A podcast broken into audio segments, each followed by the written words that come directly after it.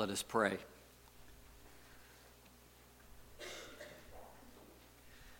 Heavenly Father, would you uh, grace us uh, through working uh, during this time of the sermon? Would you uh, work so that uh, you are the center of the uh, sermon? You are the center of our response to the sermon. you are the one who is honored uh, you are the one who is uh, worshiped. Uh, Heavenly Father, may this be a time where, again, you, you work and you work for your glory. We pray to you through our Lord Jesus Christ. Amen. A benediction is a prayer to God for his blessing. It is opposite to a malediction, which has to do with God's curse or God's wrath being upon a person or people. The Bible is full of benedictions. Psalm 67, verses 1 and 2.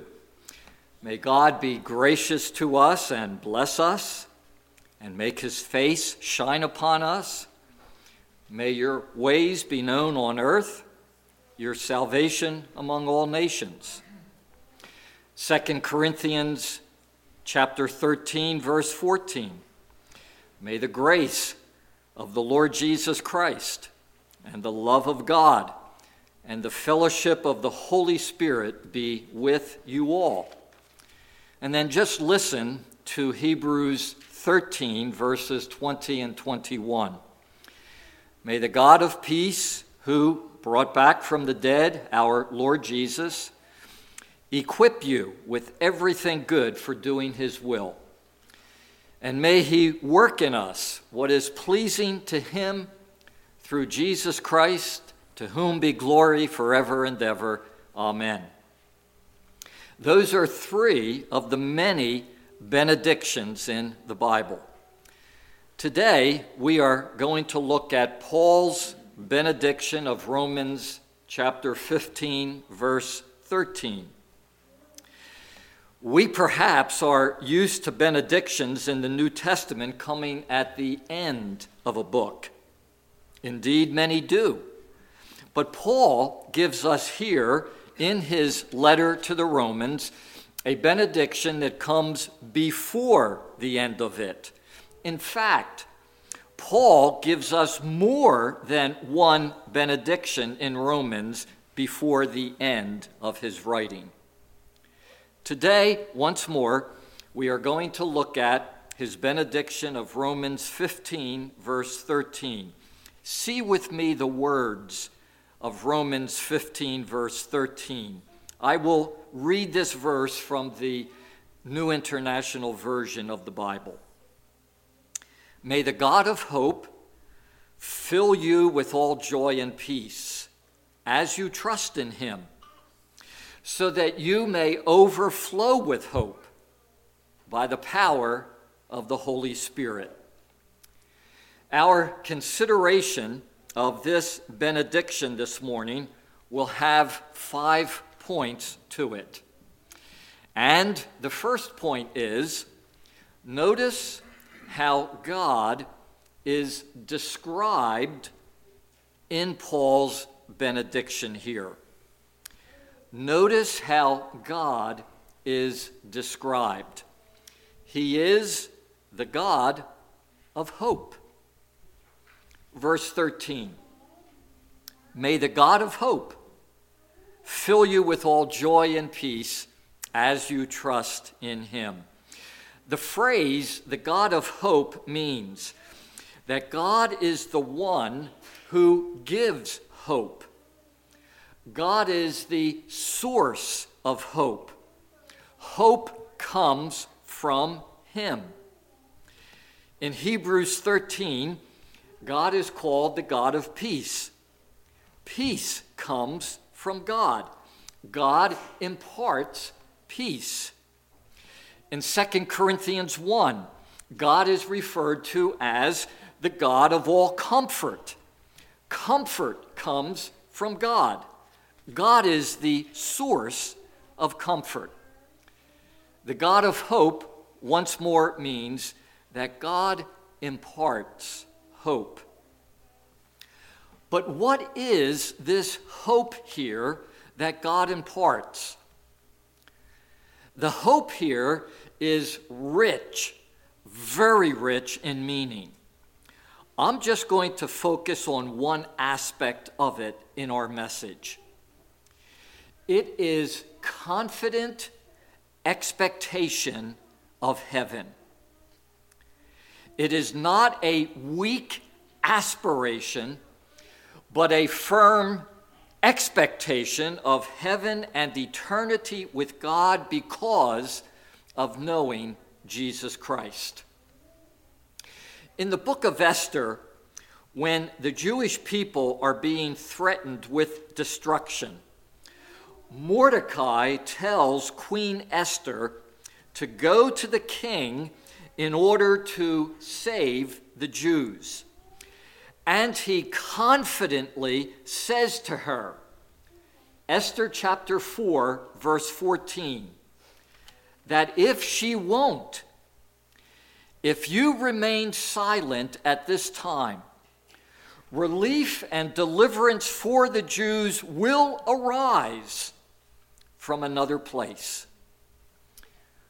Confident expectation Hope here in Romans 15 13 is firm assurance in reference to the future of being with God one day on the new heaven and new earth for eternity.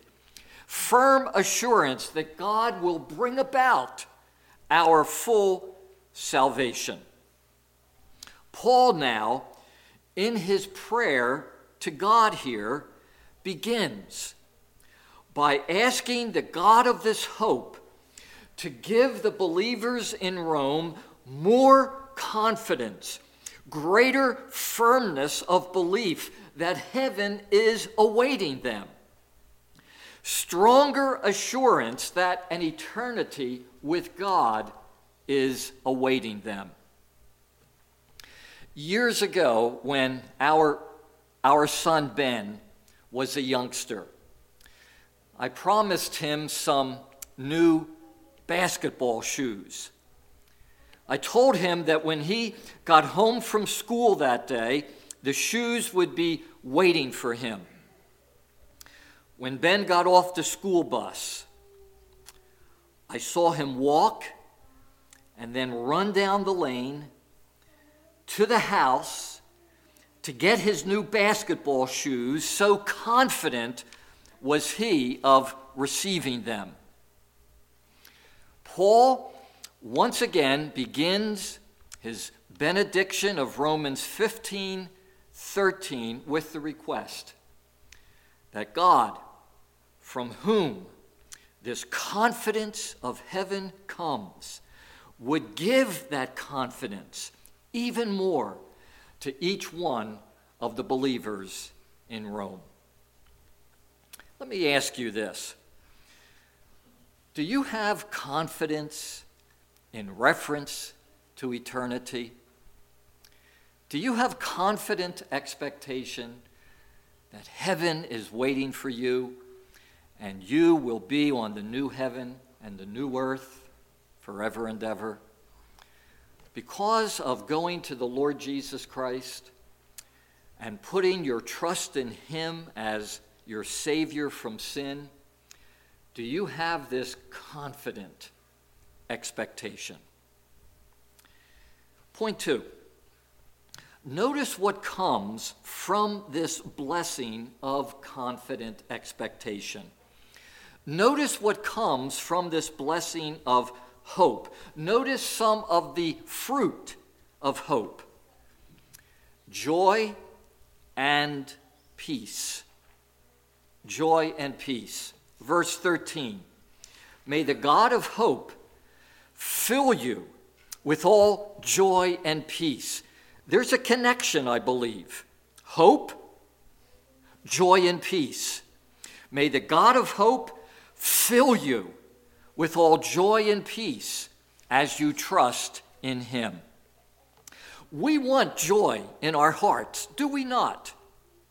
And we want peace in our souls that we are right with God. Joy and peace, joy and rest. There are many, many who do not have these graces. You see it on their faces, you hear it in their words, you observe it in their lives. We do not want to be like that. And our Heavenly Father does not want us to be like that. Paul tells us that joy and peace come from God's hope. As we confidently look forward to heaven, as we are firm in our eternal life, our hearts will be full of joy. We have the greatest treasure there is, and it will never be taken away from us. Our hearts will be full of joy, and our minds will be at rest with peace. A number of years ago, I put a quote in our church bulletin of some words of Jonathan Edwards. Let me use those words now, just, just changing one of them to enforce what I am pointing out to us in our second point.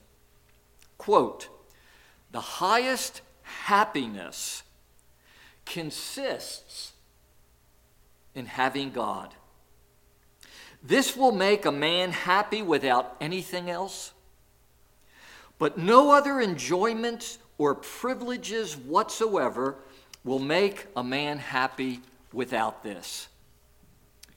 Happiness or joy is built upon the confidence that one has the Lord God in his or her life, that one is savingly loved by God forever, that one has heaven waiting for him or her because of Jesus Christ. And peace is built upon that as well.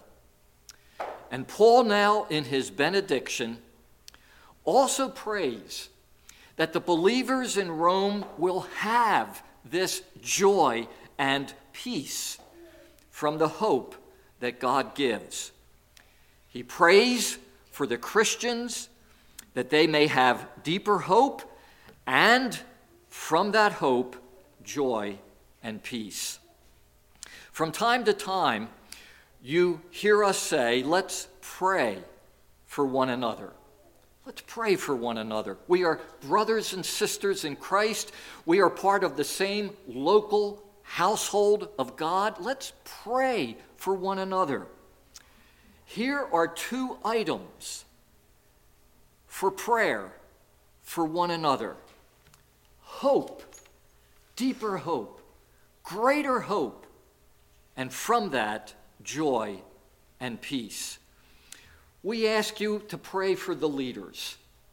Here's what you can pray in reference to the leaders pray that God will strengthen their assurance that they belong to Him, and that from that they will have lives of joy and peace as they go about their ministry here at the church. Point three notice what will block Notice what will prevent our experiencing this joy and peace lack of trust in God. Once again, lack of trust in God. Romans 15, verse 13. May the God of hope fill you with all joy and peace as you trust in Him Listen, hope brings joy and peace. Confident expectation of heaven is a source of joy and peace, but we must have this confident expectation to have this joy and peace. We must have this trust in God to have the fruit of it. If we do not have this trust in God, then we will not have this joy and peace. In James chapter 1, verse 5, James says to believers, If any of you lacks wisdom, he should ask God, who gives generously to all. Then James says this to the believers in verse 6 But when he asks, he must believe. God's guidance comes through faith. Ask, receive through faith. Well, what if we don't believe?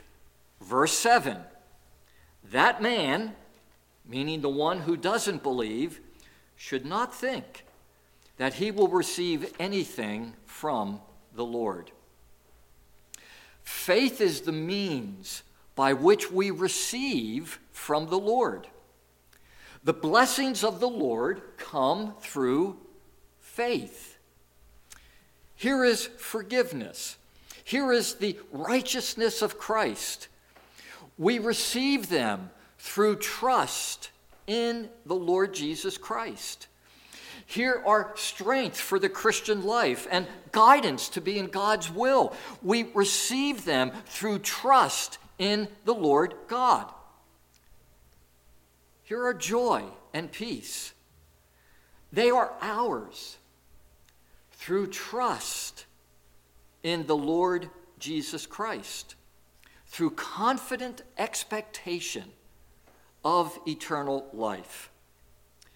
But if we won't put that trust, if we don't have that trust in God, then we will not experience that joy and peace.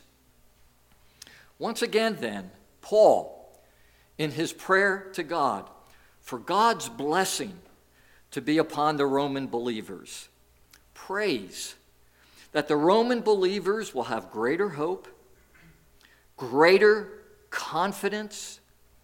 He prays that they will trust in God in that way, and because of that, experience lives of joy and peace. Very briefly, what brings on and builds up faith in God? How does God impart and build up this faith that we're talking about? Let me give just two answers to that question. Number one, the Word of God. As we spend time in the Word of God, the Bible, God imparts and builds up faith.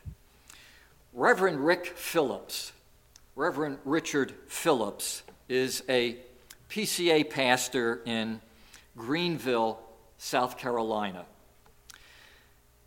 He used to live in Philadelphia. One day in Philadelphia, before he became a Christian, he helped a lady move a, a, particular item. And she went on to say to him, If you are looking for a good church, go to 10th Presbyterian Church. Well, he was not only not looking for a good church, he wasn't looking for a church. He wasn't interested in God. But one day, he went to 10th Presbyterian Church and heard Dr. Jim Boice preach the Word of God. And as he continued to attend, he was converted to the Lord Jesus Christ. And he went on to become an associate minister at 10th Presbyterian Church. He is now a senior minister in South Carolina. How does God impart and build up faith? By using the Word of God. Can you, can you just quickly think with me why, why it's so hard for us at times to get into the Word of God?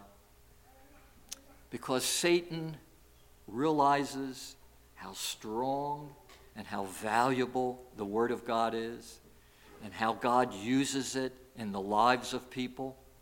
And so there's a working, a spiritual warfare going on, seeking to keep us from the Word of God. Oh, we have such a busy day, we have to put aside the Word of God. Oh, I'm so tired right now, I'll put aside the Word of God. Oh, this, oh, that. The Word of God is used by God to impart and build up faith. And then, number two, fellowship with other believers. God uses other Christians to strengthen our faith. Let's move on now to point four. Point four today is notice what God's will for us actually is in reference to this hope. What His will for us actually is in reference to this hope. It is that we overflow with this hope.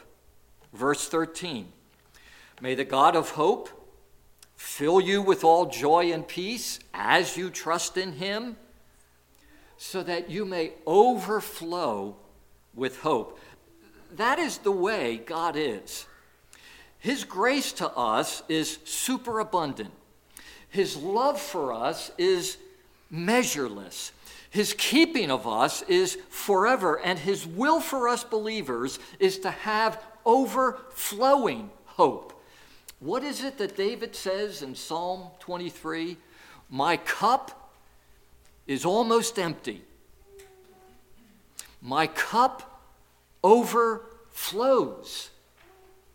The Lord wants our confidence of heaven to be so great our confidence that He will complete our salvation to be so full that it overflows in our hearts and lives. It overflows and touches the people around us. Just being around us, they get wet with the overflowing of our hope. A friend of mine, a Christian friend of mine, was in the hospital. And his hope in Christ was so full that he would get out of his hospital bed, put his bathrobe on, and walk around telling other people of Jesus Christ. He could not be silent. God's heart and love for us are beyond measure. They know no bounds, and He wants us to have overflowing confidence that we are going to be with Him one day, forever and ever. And then, point five notice what God does to make this overflowing hope possible.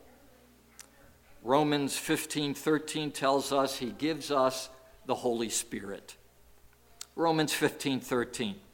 May the God of hope fill you with all joy and peace as you trust in him so that you may overflow with hope by the power of the Holy Spirit.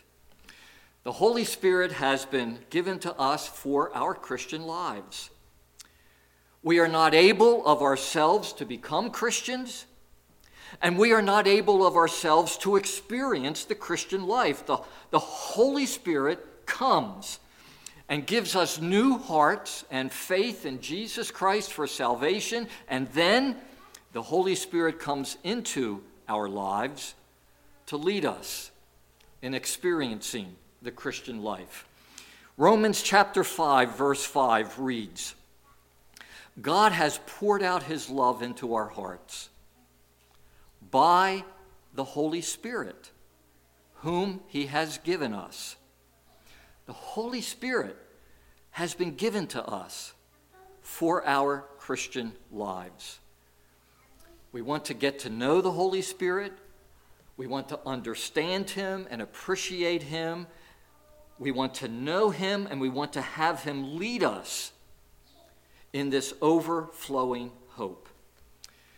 When our Lord Jesus was physically here on earth, He lived His life on earth by the power of the Holy Spirit. At Christ's baptism, John the Baptist saw the Holy Spirit come down from heaven as a dove and remain on him. And it was the Holy Spirit who empowered Jesus Christ to live an obedient life, a righteous life to the Father. It was the Holy Spirit. We need to know that we have the same Holy Spirit as believers, the same Holy Spirit of God. And we want to get to know the Holy Spirit, and we want to have Him lead us in this overflowing hope. And so let us pray, like Paul did in reference to the believers in Rome, that we will overflow with hope by the power of the Holy Spirit. About what do you pray? What basically makes up your prayer life? Physical protection for you and family? Physical health? Help for problems? Once again, what, what basically makes up your prayers? Children, grandchildren? That you'll do well at work, that you'll do well in school? Here is something God, through Paul, tells us to pray for, for ourselves and other believers. Greater hope, greater assurance that God will complete our salvation, actually overflowing hope, super abundant assurance that Christ has prepared a place for us with Him forever. And the joy and peace that come from that hope. Let's make Paul's benediction, which is the Word of God, part of our prayer lives. Let's pray. Heavenly Father, we thank you for teaching us this morning about prayer, teaching us in reference to the content of prayer and how what Paul prayed in Romans 15 should be what we also pray as far as content goes for ourselves and for our brothers and sisters in Christ. And so, Heavenly Father, please help us not to forget what we have heard this morning Please help us to not go on and a week from now, two weeks from now, it has no bearing at all in our lives for you. Please, Heavenly Father, help us to take with us what we have heard from your word and make it a part of our lives for your honor, for the blessing of brothers and sisters in Christ, and for our blessing as well. In Jesus' name we pray to you. Amen.